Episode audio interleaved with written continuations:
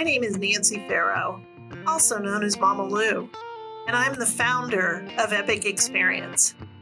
Epic Experience mission is to empower adult cancer survivors and thrivers to live beyond cancer.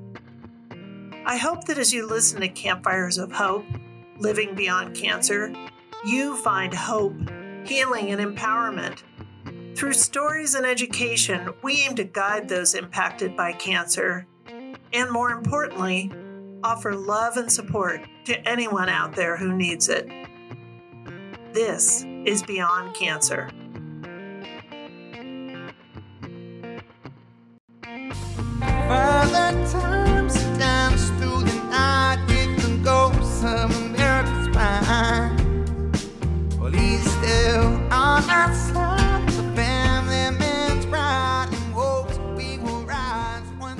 Good afternoon, everyone. I am here today with Megan Clifford, aka Disney. Welcome, Megan. Hi, thank you so much for having me. Well, thank you so much for joining us today. So, as always, I just want to find out a little bit about you. Tell us where you're from. And of course, you have to include one fun fact. Oh, a fun fact. This is always tough. Um, let's see. I grew up in California, in Northern California, in the Bay Area, and I've lived in Colorado for just over seven years now. And Disney has definitely been my only camp name I've ever had. Never had another camp name. Don't ask about that. No, that's Oh. a fact. Um, Mm, that's uh, that's neither here nor there. Um, fun fact, I guess it's related to this whole conversation. Um, I spoiler alert, I was uh, diagnosed with cancer when I was a kid, so I was eligible for a wish. Um, so my make a wish was to go to the set of Smallville and kind of meet the cast and I got to travel internationally to Vancouver. So that's kind of a fun fact. That's like the the TV show of teenage Superman of my youth. So very cool. yeah. That is really cool. Yeah. So, I'm going to circle back and Yeah. ask the question I am not supposed to ask, which is what is the other camp name? Oh. Inquiring minds want to know. We have to know the other camp name now. other camp name was Hot Muffins, but I changed Yes. it to Disney as a as a volunteer. So Disney, I can kind of guess where that came from. I got to know why hot muffins. Because I like to bake, obviously. Obviously. All Yes. right. What's your Big favorite kind of muffin to bake? Um peaches when they're in season. That's a underrated, but it's a it's a delicious muffin. I have not tried a peaches muffin, so my interest is further piqued. Well, tell us more. So you said you were diagnosed when you were ten. Is that right? So tell us more about the whole diagnosis story. What happened? Sure. Yeah. Sorry, I jumped ahead a little bit there, but it was kind of a integrated fun fact into the whole Perfect. mission of this podcast. So um, I was diagnosed when I was 11 in 2002. Um, and let's see, diagnosis journey, it was stage four Hodgkin's lymphoma, diagnosed by super weird symptoms like night sweats, fevers, itching, things like that. Just strange things they thought were allergies or growing pains, whatever else it might have been. Um, so it took a little bit to get diagnosed. And then from there, I had, you know, a biopsy to confirm. So they took some of my lymph tissue and tested it to make sure what type of cancer it was, um, blood tests, surgeries, and everything else. From there, I had, I think, three months of chemo and another three months of radiation every day. Um, and I was actually, I didn't remember this until later in life when I found the assent, but I was on a clinical trial for the treatment. So it was kind of just testing a new regimen as far as timing of the chemo and radiation, is my understanding. But it was like a 12 page assent that I didn't remember I had and was going through some old paperwork and was like, oh, turns out I was on a clinical trial. so that kind of fueled my interest further in the whole world of oncology and clinical trials. But um, that's Wow. that's kind of my whole story and have been cancer free, knock on wood, ever since, um, which is, you know, one of the caveats to getting those types of treatments, especially that young, is secondary cancers Mm-hmm. is a is a side effect of these cancer treatments. Ironically, Yeah. so you So- always worry about that. So, are you under special surveillance, so to speak, um, for certain kinds of follow on cancers? Yes. So um, radiation, uh, where I had it leads to secondary breast cancers, could be skin cancer, thyroid cancer, things like that. And then chemo has a bunch of after effects on the heart, um, pulmonary system. So just scans and blood work, um, I have to be really on top of that. And the guidelines change all the time. So definitely being a patient self advocate is important. But um, yeah, so that's kind of the the screening that I do now. If I can just have a snapshot of what it was like to be a 10 year old and be diagnosed with cancer. Yeah, snapshot. I mean, honestly, I think it was a really fortunate time in life i guess mm. because your frontal lobe's not developed you you are just doing what adults tell you to do right at the age of 11 you're kind of not in a teenage rebellious phase yet you're like okay i'm here for the ride this is what's happening i'm just going to go through with it and you don't have any thoughts or i didn't have any thoughts of like this is going to kill me even though you're mm. super close to death and you understand yeah cancer is really serious, but it's kind of more like, okay, let's do it. You know, you're up for anything. Kind of a just a weird adventure. That's that's how I saw it. That might really interesting. Yeah. Did did the chemo? Did you respond with you know horrible side effects or anything like that at the time? I mean, I know there's the long term stuff that you're dealing with, but at the time, did you get really sick or anything like that? Yeah, a lot of nausea. Mostly, yeah, it was kind of mostly nausea and fatigue, but I was still able to go to school and my peers were super supportive. I have pictures from that Halloween where we all dressed up and everybody had like a headpiece because I lost my hair. Aww. So all my friends did that for me. It was really sweet. But yeah, it was just kind of nausea. And then radiation didn't have any immediate side effects, but exponentially they grow over time, which is yeah kind of messed up. that's how, for sure. how it is. Yeah. So no immediate side effects there. And then it was just kind of treatment wise done after that. So at the time, like you said, you kind of just went with the flow. Like, okay, this is what we're doing.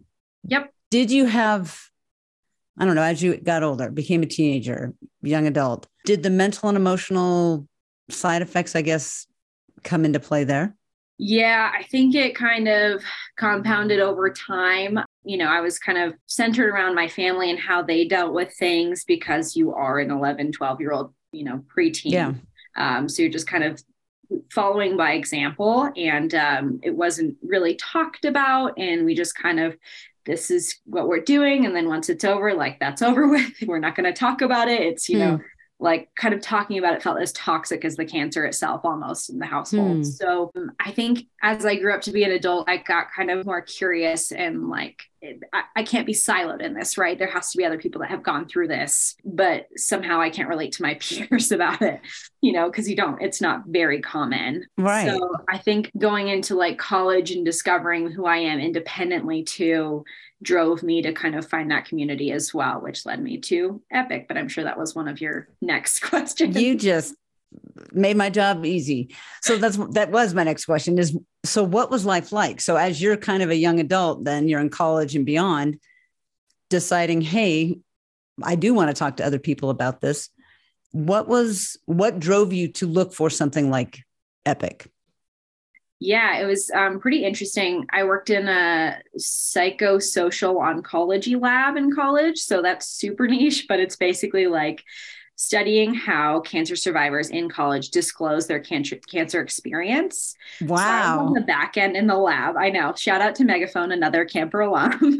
but um, we were studying kind of how college age kids disclose socially and date and do normal things like that. Yeah. Um, and by by hearing other people's you know thoughts on it and being open about it i was just curious and kind of googled myself into community and support with um, starting with epic. Mm-hmm. so there are other you know programs and and camps and things out there but there there are different exclusions for people and epic was just so inclusive. And like anybody can come and i was the youngest person at the camp but it still felt i mean super welcoming. So it was a it was a funny kind of journey and way of getting there via google search but uh, that's that's how I got there. So when did you actually attend camp? I attended camp in 2014 when I was a senior in college. So I was 22, I think. Okay. And winter or summer? Which winter? Yes. Winter. Mm-hmm. I won't forget that because I was a California girl. Oh. So you're just thrown into the Colorado mountains, and yes, here we're going dog. You know, whatever we're doing, we're doing all right. these activities. So um, that was a, an experience I won't ever forget. Yes, I had a similar one coming from Florida. You're just uh-huh. kind of like plop. okay, here we So- are. So- Exactly. Uh-huh. So prior to attending, where were you kind of mentally, emotionally, and physically? Like, what was your state of being at that time? Yeah so mentally emotionally i as i said i was just kind of feeling a little bit like i you know i was missing something in relation to my peer groups as far Mhm. as this this cancer survivorship piece that i didn't really have an identity for yet and i wanted to connect with a similar community and kind of just see what that was like i had never done anything like that i didn't go to you know camps as a kid which they have for kids um, right. So I was just looking for connection, I think, in, in kind of a deeper part of cancer survivorship. That's where I was mentally, emotionally, and then physically, I was the the most fit I've ever been, and like just really going for it in college. I would run three miles a day on the beach, and yeah, I was ready for an adventure in the Colorado mountains. Awesome. yeah. So going into camp, you wanted that connection. It sounds like. hmm Did you find that even though you were a lot younger? It sounds like.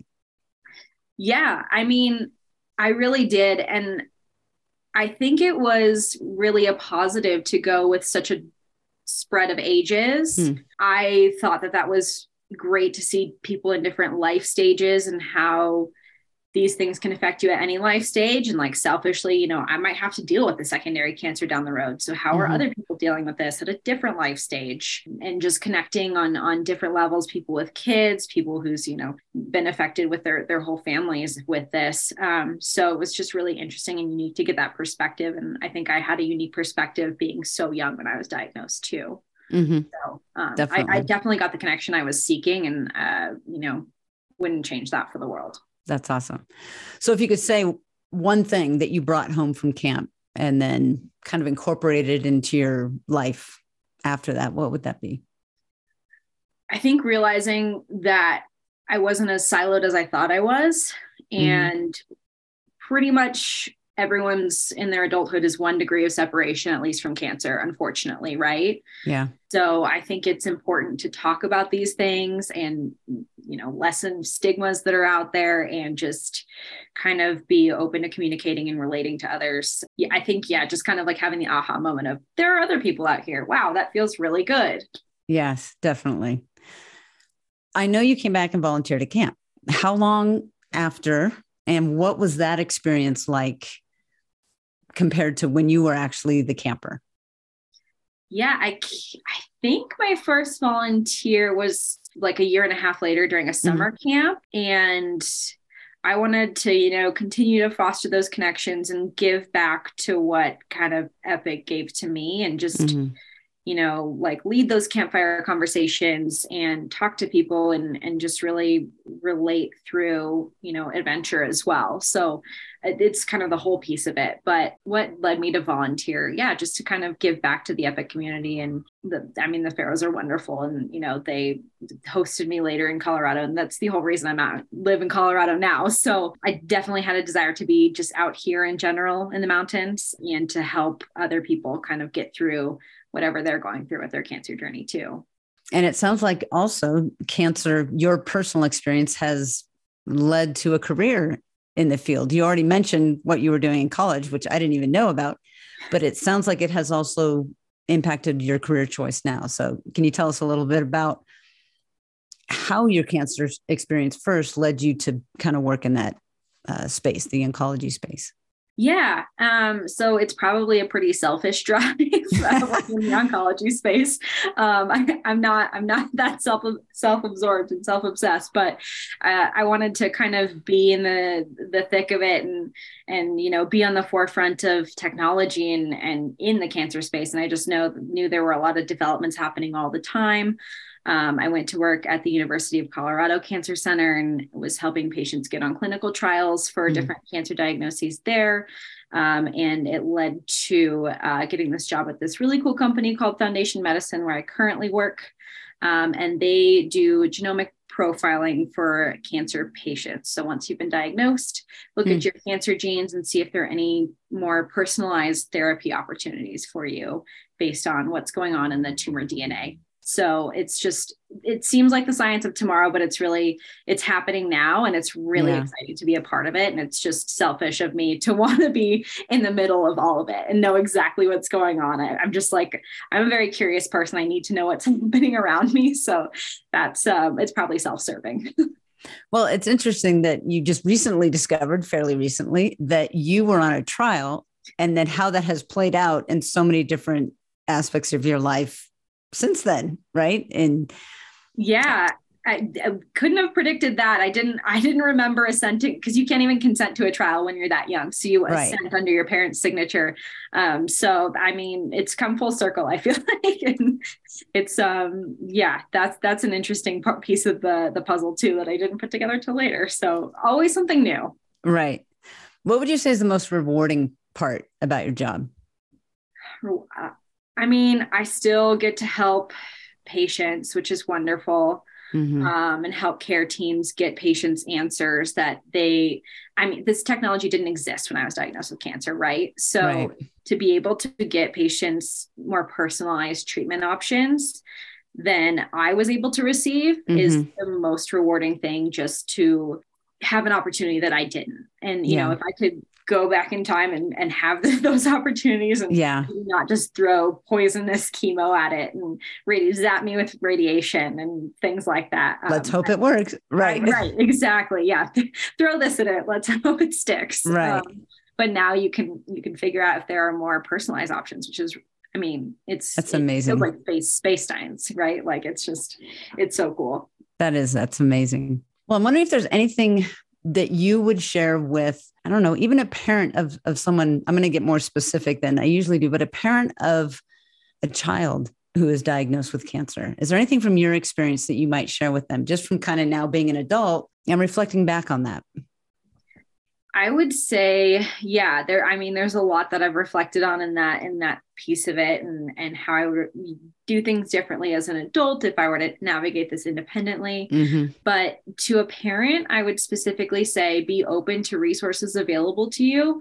And, you know, kids know more of what's going on than you think. So, Yeah. you know, be open to things like uh, social services and thinking outside the box of things, second opinions, whatever it may be. Just you know, be just being open to to have those conversations and and hear people out that might have you know different ideas about it. Yeah, Yeah. I think that that's like probably looking back on it i wish i had you know a little bit more social support in that type of space but i found my own which um partially from epic so Right. i got to meet cool people and and really connect with the community and that's that's a really helpful thing to have when you're going through near death experience frankly Definitely. Is there anything you'd like to share that I haven't asked you about? Either with a like you, someone who had cancer when they were a child another adult, or just a caregiver, or just general people who are listening.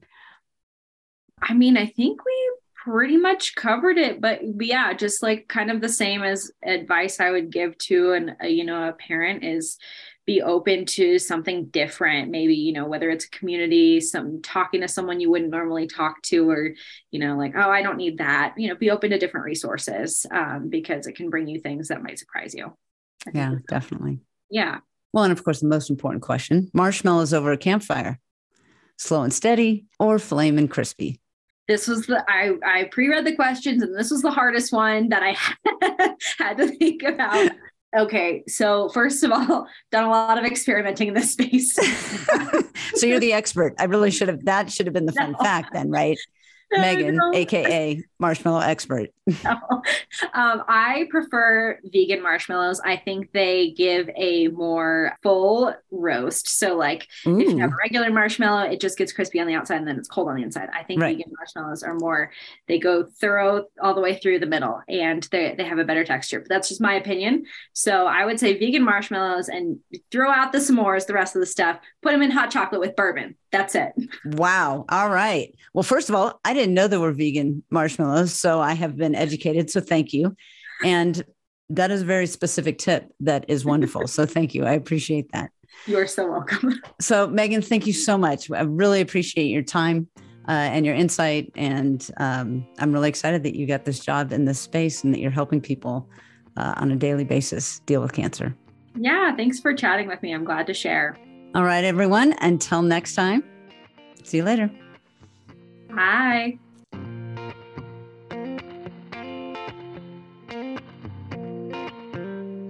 Thank you for listening to this episode of Campfires of Hope Living Beyond Cancer. For more information about Epic Experience and our programs, or to donate, please visit our website at epicexperience.org. Music for this podcast is provided by Moonshiner Collective. If you enjoyed this episode, please rate and review us so we can share our story with more people. Also, be sure to subscribe wherever you get podcasts so you'll know when new episodes are released. We hope you come back and join us for our next episode.